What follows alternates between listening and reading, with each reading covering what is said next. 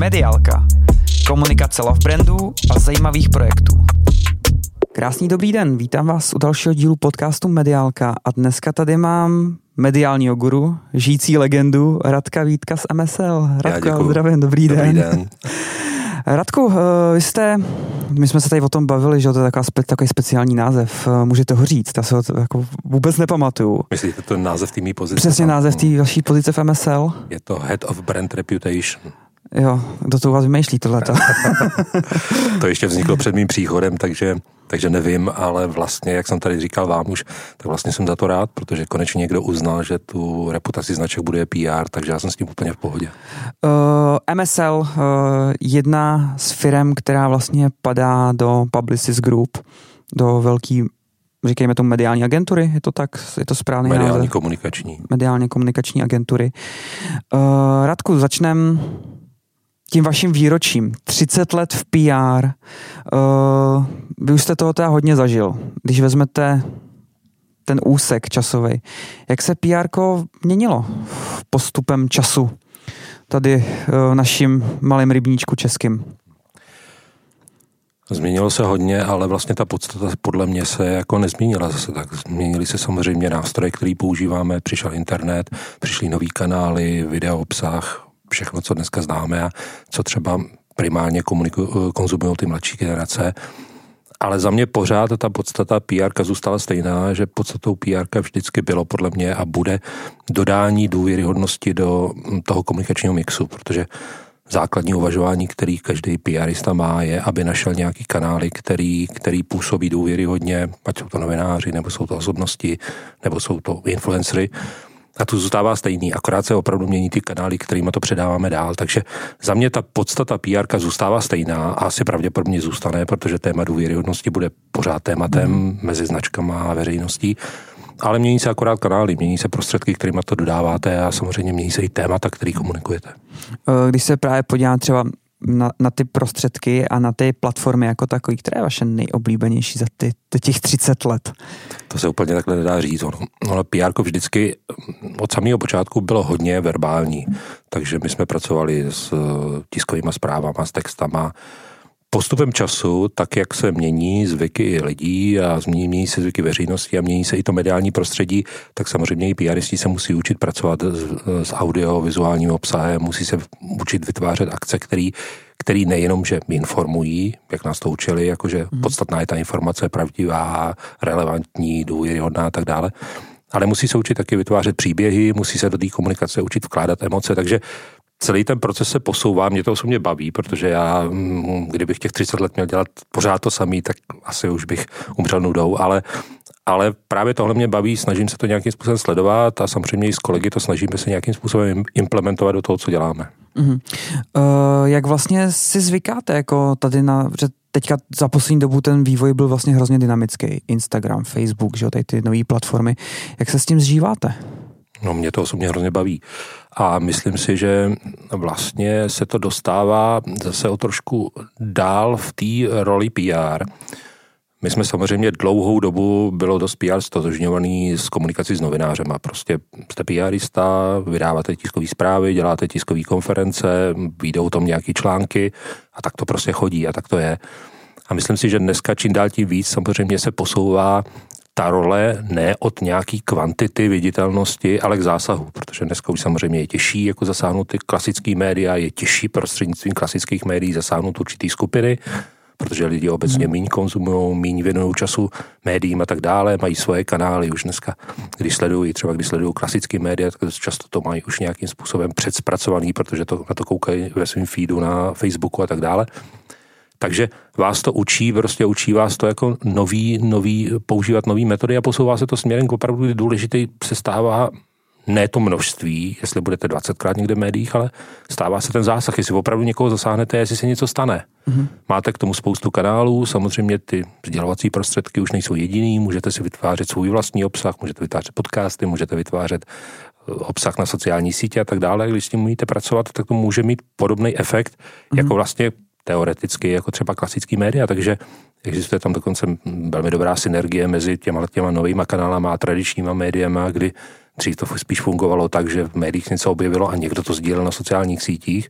Dneska samozřejmě i ty novináři nabírají ten obsah jako i z jiných zdrojů, sociálních sítí a tak dále.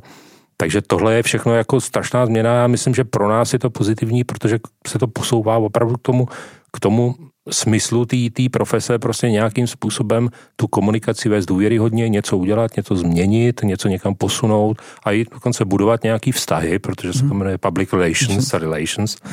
Takže tou podstatou vlastně by měly být nějaký vztahy a nějaký výsledek, ne to, jestli se někde objeví prostě nějaký výstup v médiích, tak to je prostředek. Uh, za těch 30 let, co se v PR vlastně jako pohybujete, tak jste narazil asi na mraky a mraky značek.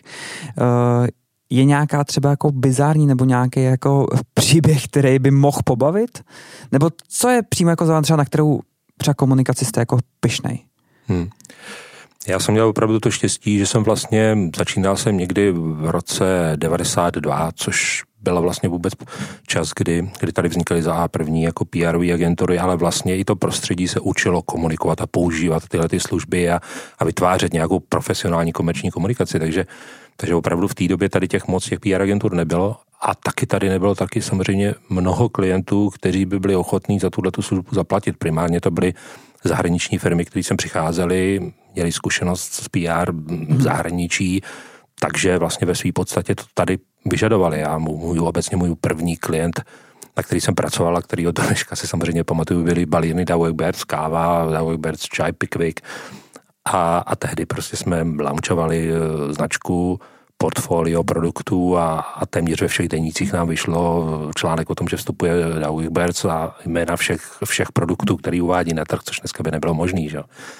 Takže to byla taková jako začátek a pak já jsem samozřejmě měl, měl to štěstí, že jsem si prošel, prošel celým tím obdobím těch 90. let, kdy docházelo k různým privatizačním projektům, eh, restrukturalizací, měnila se celá ekonomika, pracoval jsem pro OKD, pracoval jsem pro Vítkovice, firmy, které procházely reorganizací, to byly hrozně zajímavé projekty, pracoval jsem pro Český telekom, kdy se vlastně připravovala, měnil se takže to byly hrozně jako hezký projekty, no, pak samozřejmě přišlo další období, přišel internet, přišli, přišli jiný, jiný klienty, jiný značky, ale vlastně já jako asi nedokážu říct, jako těch projektů, nebo těch projektů, na který já jako bych řekl, který byly zajímavý a který mě hodně naučili, těch byla celá řada. No. A, a ono se to samozřejmě tím časem mění, jak se hmm. posouvá to prostředí, posouvá se ta ekonomika.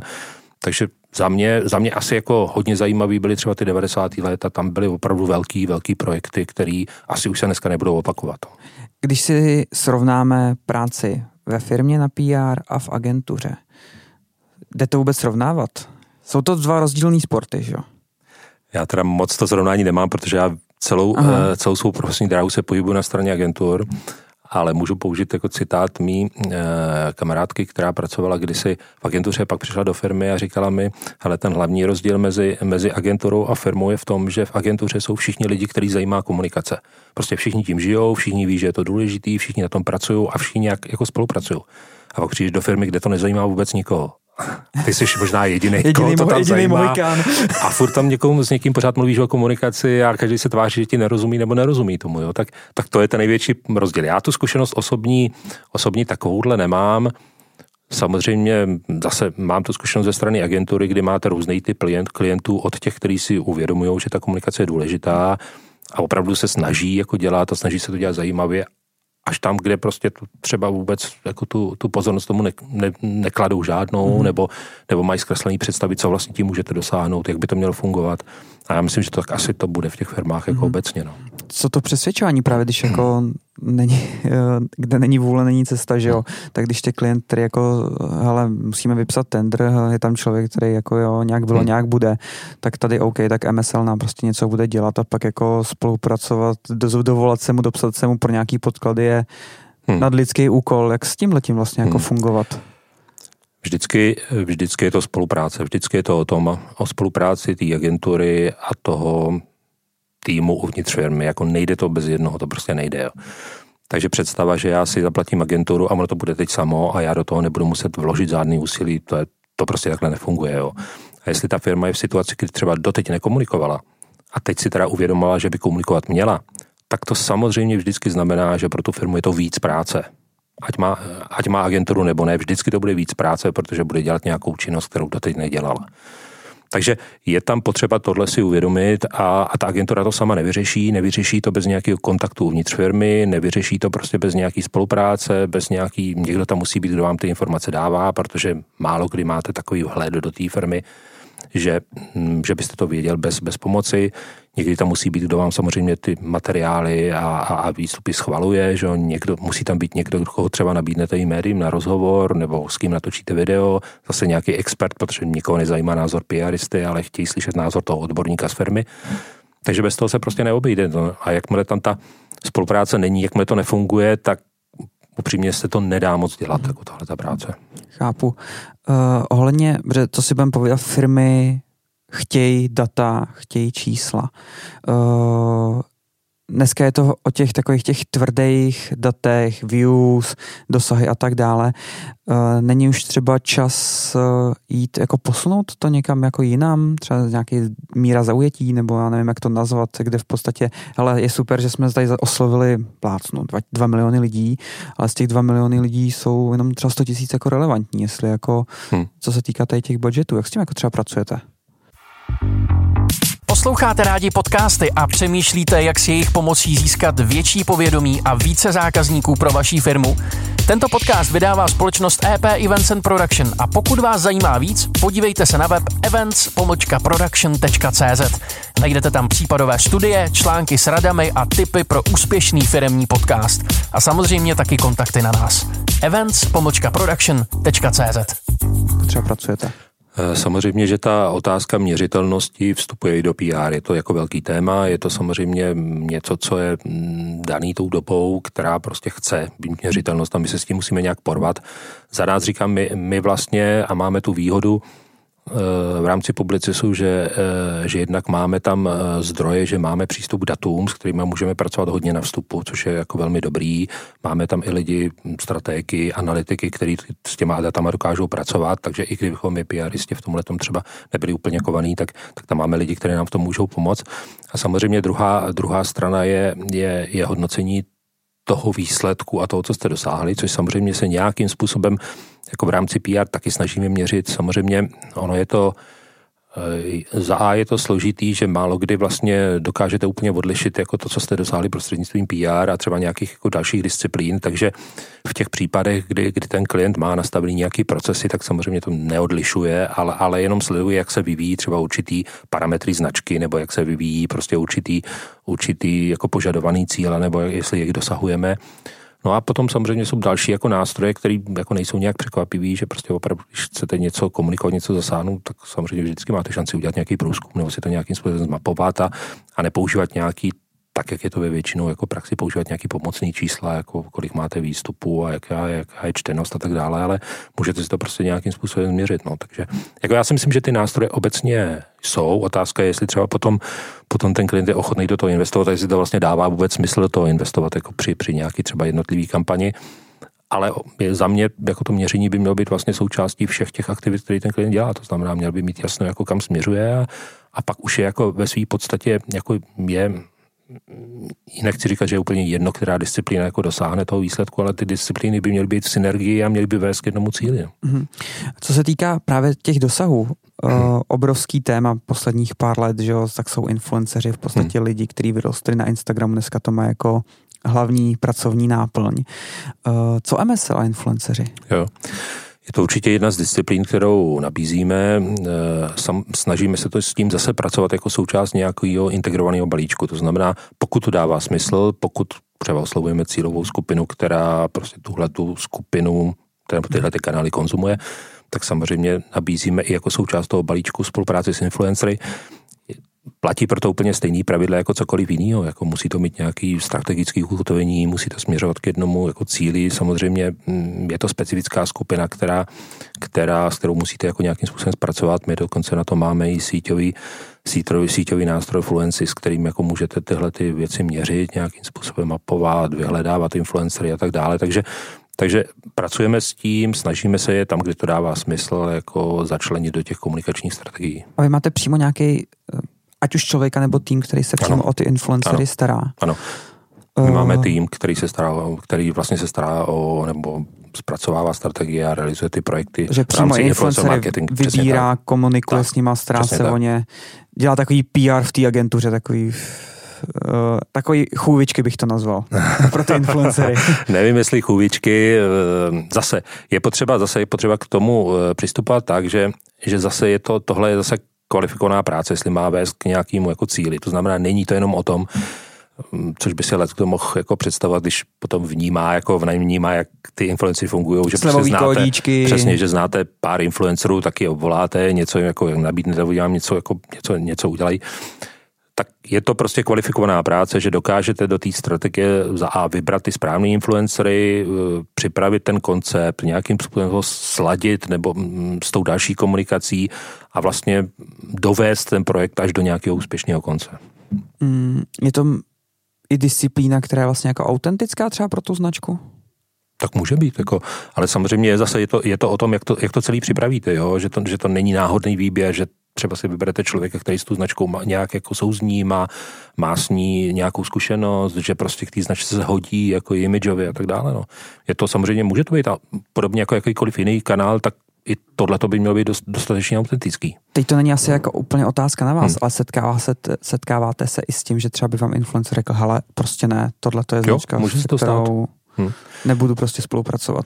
Může se to stát, já se dokonce pamatuju, že jsme před několika lety ještě v předchozím působistí dělali konferenci právě na, na téma mileniálové a tam prostě jsme pozvali influencery, aby prostě ty lidi z firmy marketingu věděli, jak oni přemýšlí a a přišel tam influencer, který říkal, já si nedovedu představit sebe, jak propaguju finanční produkty. Teď já tomu vůbec nerozumím. Jo. Já zavolám vždycky mám mě tam i poradit, co mám dělat a, a to je pro mě... Co ten, mám koupit. To, přesně tak. No. Takže, takže jako, jo, jo jako, jako, mm, samozřejmě může říct, že prostě se to nehodí k němu, nebo to z nějakého důvodu nechce dělat, jako na to samozřejmě má mhm. právo. Uh, já se v tom asi budu malinko točit. Jak se na to koukáte vy jako uh, vy, ne jako agentura. Protože teďka vyšel krásný podcast s Jonášem Čumlíkem v Broukás, kde vlastně byl příběh, kdy influencer přišel a říká, hele, chci dort, uh, jasně, tady je 39,90, ne, já ho chci zadarmo, hmm. tak uh, jak se koukáte tady na ty, ra, říkejme tomu asi rádoby hvězdy. Že si myslí, že třeba jako mají 100 tisíc sledujících, říkám nějaký číslo, a vlastně si myslí, že to je nějaká jako hodnota, která hmm hýbe světem. Tohle já si myslím, že to je jeden právě z těch aspektů, kde by to ta agentura měla odselektovat, kde by si měla udělat na to názor, jestli ten člověk má pro tu značku nějakou perspektivu, jestli opravdu to, co říká, a to, co jako demonstruje, jestli to nějak souzní s tou značkou, takže tam já právě vidím tu, tu roli nás jako agentury, mm. že, že opravdu jsme schopni toho člověka vybrat a tomu klientovi v podstatě představit někoho, kdo ten smysl dává, jo? že to nebude nějaká taková hvězda, která uh, má pár nějakých sledujících a, a myslí si, že, jako, že je hvězda. Jo? Tím nechci nikoho se dotknout ani urazit, ale ale je to ta role prostě, že ta agentura dokáže toho správného člověka vybrat. Mhm. Nedej Bůh, že by se stalo to, že máte influencera, který funguje dobře a udělá průser. Je, stává se i u vás, že prostě, hele, tím pádem pro nás končíš, nebo dáváte i druhý šance? Protože co si budeme povedat, furt jsme v mediálním prostoru hmm. uh, a český národ neodpouští. Eh, může se stát jedna i druhá varianta, samozřejmě závisí, závisí na tom, co, to, co ten průšvih, o který mluvíte, je a, a samozřejmě tam je za A ten influencer si musí uvědomit, že v momentu, kdy už se dostává do toho veřejného prostoru a spojuje se s nějakýma značkama, tak už tam nekomunikuje sám za sebe, ale vlastně nějakým způsobem jako ovlivňuje i ty značky. Mm. To znamená, pak samozřejmě, když se stane, že udělá opravdu nějaký průšvih, teď je otázka, jaký průšvih to bude samozřejmě, tak ta značka naprosto legitimně může říct, ale já s tím člověkem už nechci nic dělat. Jo. Samozřejmě pak samozřejmě si musí vyřešit ten vztah, musí si vyřešit, vyřešit, co to může znamenat pro ní. Na druhou stranu právě ta ta, ta influencerská sféra je tak specifická, že samozřejmě tohle jsou věci, které se můžou stát. Vy jako agentura byste zase měli i tohle to nějak předejímat a vybírat lidi, když vybíráte pro někoho, kdo chce být seriózní, tak byste měli asi vybrat někoho, kdo opravdu takový je a u koho tahle ta šance jako řekl bych je minimální nebo nulová, který si dokáže tohle to uvědomit a dokáže tu značku dobře reprezentovat ale může se stát, že potom samozřejmě řeknete, ne, my už dál jako spolupracovat nechceme, protože nás tohle to poškozuje. Mm-hmm. To se může stát. Uh, dvě nové platformy. TikTok, podcasty. Uh, hrozně se mluví o nějaký furt autenticitě, Která z těch dvou platform je pro vás víc autentická? Otázka na tělo. No. Já se přiznám, že nejsem ani specialista na podcast, ani specialista na TikTok. Ale přece nějak to asi jako vnímáte v agenturách. Já myslím, že obě ty platformy můžou být autentický, ale zase je o tom, jak k tomu přistupujete. Samozřejmě TikTok, jasně, prostě cílení je celkem jasný jako na mladší generaci. My synové už mi říkají, Facebook je pro starý, jako to už prostě, to už my nesledujeme, to už nás nezajímá. A je to pravda, že Facebook je fakt pro starý? Tak Facebook svým způsobem stárne, tak jak stárnou samozřejmě ti ty lidé, kteří na to byli zvyklí.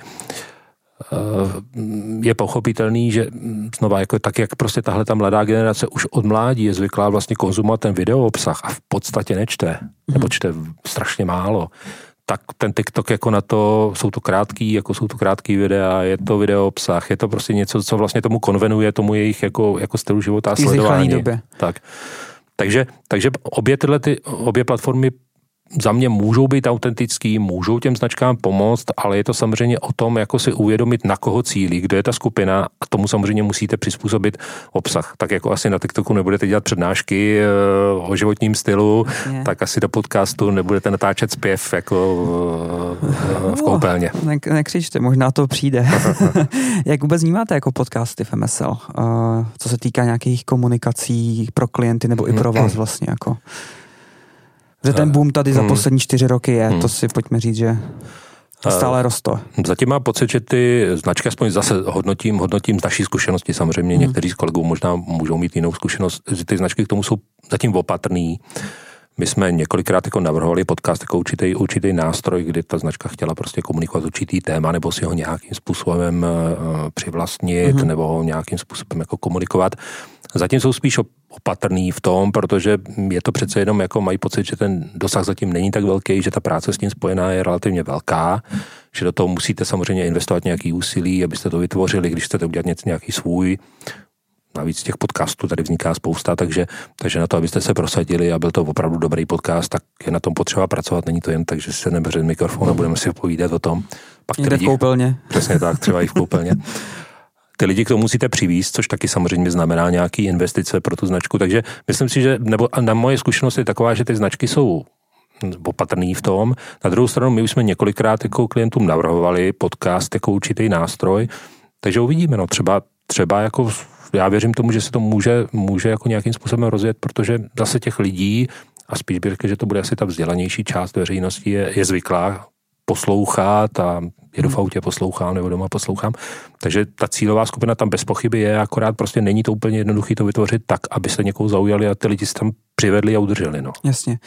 Uh, je to pár týdnů, co vaše agentura MSL obdržela nějaký ty ocenění. Uh, Zlatý středník, uh, tam jste dokonce vyhráli Grand Prix jako nejlepší komunikační agentura tímto gratuluju ještě jednou, když jsem na, Děkujeme. na, na gala večeru byl. Uh, s čím vším vlastně jste šli do Zlatého středníku, můžeme prozradit? Posloucháte rádi životní příběhy a osudy lidí, kteří své aktivní roky prožili v divokých devadesátkách? Podcastu Old Schoolers vám Tomáš Nezmeškal každý týden představuje zkušené biznismeny a zajímavé osobnosti. Zkrátka inspirativní lidi, kteří našli své poslání a nebáli se plnit si své sny. Jak se dopracovali až tam, kde jsou dnes? Podcast Old Schoolers nejlepší scénáře dokáže napsat jen život sám. Odebírejte na všech podcastových aplikacích, jako je Spotify, Apple Podcast nebo Google Podcast. My jsme tam šli eh, s řadou projektů, některý z těch projektů uspěli, některý ne. Obecně jako nejvíc tam zaujali ty, ty, ty projekty, které jsme dělali, nebo na kterých jsme se podíleli pro McDonald's, což, což byl třeba ten projekt toho NFT, který jsme dělali společně s Follow Bubble a tak dále. Takže to byl, to samozřejmě byl hezký projekt a ten zaujal. Eh, měli jsme tam projekt z Huawei, což, což eh, byl taky takový jako kreativní. To jsou GT3 hodinky? Jo, to byly, to byly, eh, to byly očky, očky trojka, myslím, je. že to byly. No, no, to, byl ten, to byl vlastně ten efektivní konkurs ano. na asistenta Martina Šonky což byl nápad zase, který vznikl v naší jako kreativním oddělení Leo Barnett a tak dále. Takže, takže pak jsme tam měli nějaký, nějaký projekt pro Mars, respektive značku Pedigree. Takže těch, my jsme tak těch projektů měli víc, některý uspěli, některý neuspěli. My jsme mm, byli hrozně překvapení a šťastní z toho, protože přece jenom jako není to tak dlouho, co jsme tu agenturu někam nasměrovali a řekli jsme si, že chceme, chceme ty projekty dělat trochu jinak, že chceme uh, dělat kreativní komunikaci, máme k tomu lidi, kteří jsou šikovní, sešel se tam opravdu strašně fajn a šikovný tým, ale kromě toho, aby to fungovalo, tak samozřejmě máme i to zázemí, ty velké komunikační skupiny, že, že vlastně můžete využít potenciál strategů, můžete využít potenciál kreativců. Pro mě vždycky, jak, jak těch 30 let se pohybuju v PR, tak vždycky to PR bylo vnímané tak, že my musíme být hrozně univerzální. Že ten PRista je kreativec, je strateg, je account, je... Musí umět na všechno v podstatě všechno musí umět, protože, protože jste měl toho svého klienta a o toho jste se museli postartovat až do Z.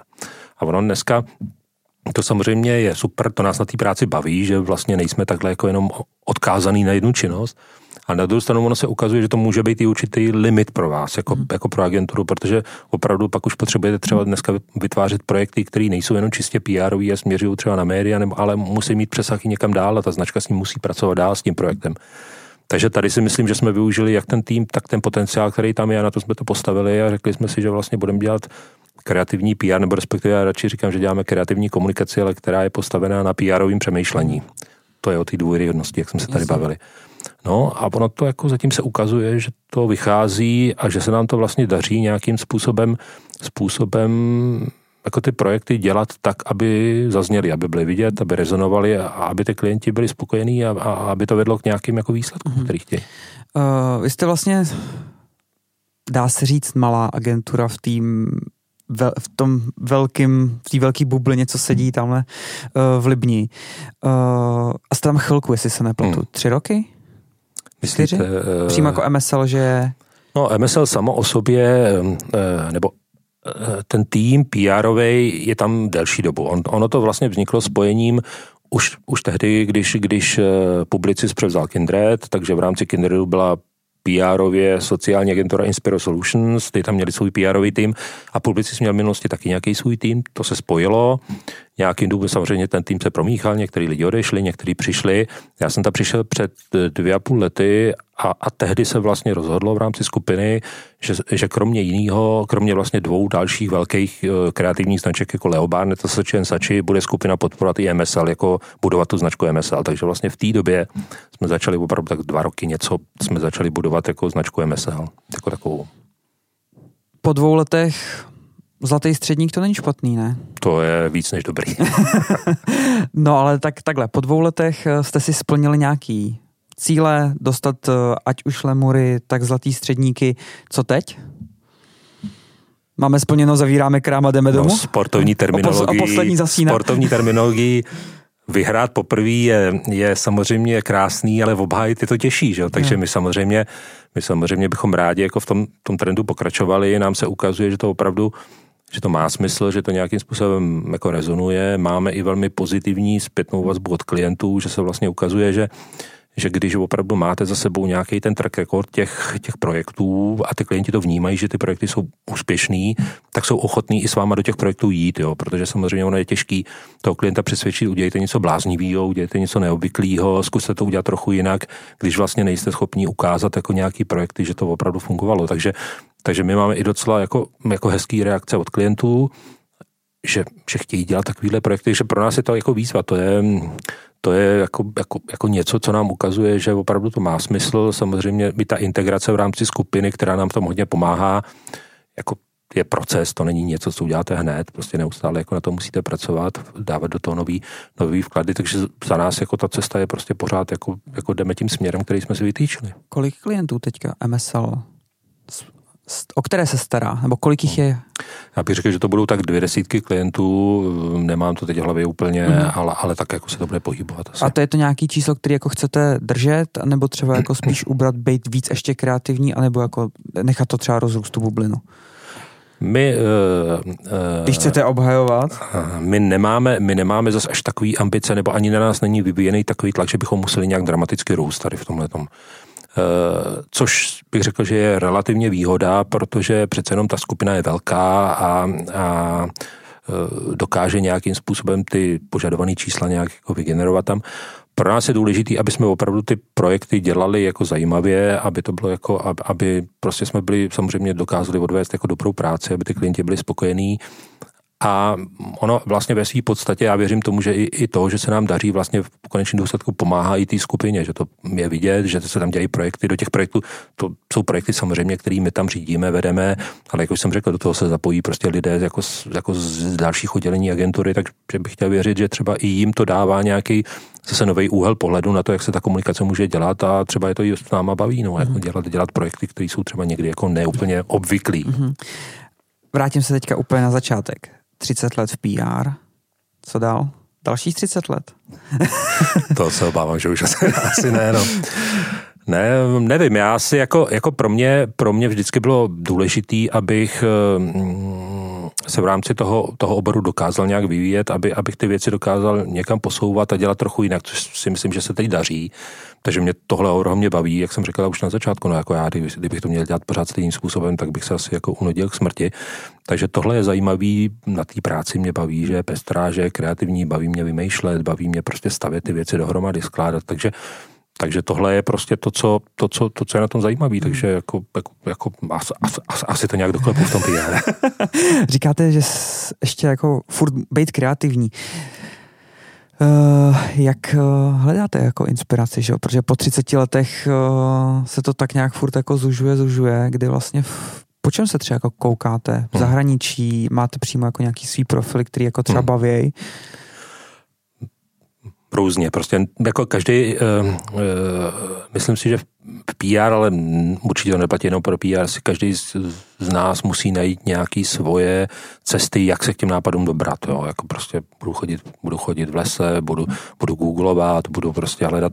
Jo, neustále musíte hledat nějaký, nějaký cesty, jak se dobrat k nějaký, k té inspiraci. Ono taky dneska, když se podíváte, tak uh, asi, asi málo bychom našli jako originálních nápadů, který už nikde nebyly, nebo prostě který, který nikdo neudělal, jo, ale kolikrát je to opravdu, že se koukáte, třeba něco vás jako někde trkne, někde, někde něco vás zaujme, řeknete si, jo, tohle bylo třeba zajímavé, mohl bych to trochu otočit, udělat jinak, jo. Takže já za sebe, já opravdu jako hodně koukám, hodně čtu, googluju a tak dále, hledám prostě nějaký jako inspirace pro to, ale to samozřejmě není jenom o tom, že když připravujete nějakou nějakou uh, strategii, zrovna potřebujete ten, nápad, ale prostě abyste si našel nějaký, nějaký svůj, svůj styl. Někdy si náš ještě bývalý, když jsem pracoval v Ogilvy, tak náš CEO uh, eh, globální, který tady byl na návštěvě, říkal, že on má takový jako svůj, svou metodu, že vždycky jednou za měsíc si koupí někde nějaký časopis z oblasti, kterou, která ho v životě nezajímala a kterou nikdy jako se nesetkal. Takže říkal, takže minulý měsíc jsem si koupil třeba časopis o odpadovém hospodářství a čtu si to prostě, abych si to rozšířil. Tak já mám takovou jako úchylku, že se zase na Facebooku přidávám do skupin, který mě nikdy nezajímaly. a, a tak to mě zjemo, které skupiny to jsou. No tak teďka, teďka mám takovou, teďka mám, víš, abych se někoho nedotkl, teďka mám svou skupinu nákupy v Polsku třeba. A je to docela, je to docela zajímavá skupina, protože vlastně přál bych všem lidem, kteří třeba dělají, dělají komunikaci pro řetězce, kteří cílí na, na, na skupiny, které mají nižší příjmy, aby do té skupiny šly. Mm-hmm. Protože ono už pro tu řadu lidí třeba tam to není, není, to už je životní styl. To prostě už jako jezdíte a jste přesvědčený, že v Polsku jsou potraviny levnější, lepší, mm-hmm. prostě všechno už tam scháníte, už vlastně u nás ani pravděpodobně nenakupili. Je to docela zajímavý, no, takže občas jako vlastně máte možnost se koukat na to, jak ty lidi, jak ty lidi jako přemýšlejí, jakým způsobem vlastně jednají, jak se chovají a tak dále. Takže pro mě je to vždycky jako taková, jako, jako, že se vždycky někam přihlásím a teďka se tak jako koukám a sleduju prostě, co se tam děje a, a, a něco mě tam třeba trkne. No. Takže nakupování v Polsku je tam ještě nějaká takováhle Já jsem tady měl, uh, jedna hláška tady byla pro mě jako kreativce je nejzásadnější, kou, nebo ne nejzásadnější, ale baví mě koukat na výměnu manželek, já nakouknu hmm. do těch domácností těch českých rodin. Hmm. Uh, pak tady byl názor, vyjeďte mimo Prahu, vyjeďte mimo hmm. velký město, sedněte si někde na vesnici a sledujte chvilku hmm. ty lidi. Teď je tady, sledujte skupinu na Facebooku Nakupujeme v Polsku. Ale já nenutím nikomu Polsko, jo. Je to, já si myslím, že je to o tom, že, že za prvý jedna věc je, kde hledat inspiraci, kde hledat ty nápady, protože samozřejmě jako s postupem času a s množstvím různých kanálů a impulzů a podnětů je pro vás čím dál tím těžší ty lidi vlastně něčím zaujmout. Jsme neustále něčím bombardovaný, Nedávno jsme se bavili jako s našimi klientama vlastně o, o médiích a proč všechno je bulvární a proč je všechno prostě takový jako, jako hledání senzací a tak dále. No, je těžký už dneska někoho jako zaujmout a vlastně přitáhnout toho k tomu, aby vám věnoval chvilku své pozornosti. Tak to je ta jedna část. Jako to, a druhá část je, aby jsme nezůstali uzavření někde ve své bublině a nemysleli si, že tady z tepla našich pražských bytů domů jako vlastně rozumíme všemu a že víme, jak ty lidi fungují. To by potom možná třeba naše politika a prostředí tady vypadalo úplně jinak, kdyby to tak bylo, že, mm. že to, co já vidím jako ve svým třeba feedu na Facebooku, je pravda, jo. A, a tak to si to myslí všichni, jo. Takže ono jako, jako hledat si i tyhle ty nějaký impulzy prostě a být schopný trošku i vnímat nějaký jiný skupiny, anebo jim naslouchat, anebo, anebo nepropadnout pocitu, že já mám ten patent na rozum a já vím, jak to funguje, to je, to je strašně důležitý. No. Radku, já moc krát děkuju, že jste dorazil. Držím vám se mesel palce k tomu obhájení příští rok. Já moc děkuji za pozvání. Díky, mějte se. Díky, nashledanou. Mediálku si můžete pustit v podcastových aplikacích, jako je Spotify, Apple Podcast nebo Google Podcast, tak nezapomeňte odebírat. Chcete dát Tomášovi zpětnou vazbu nebo doporučení na hosta? Napište mu rovnou na jeho Instagram nebo na LinkedIn. Tak zase za týden.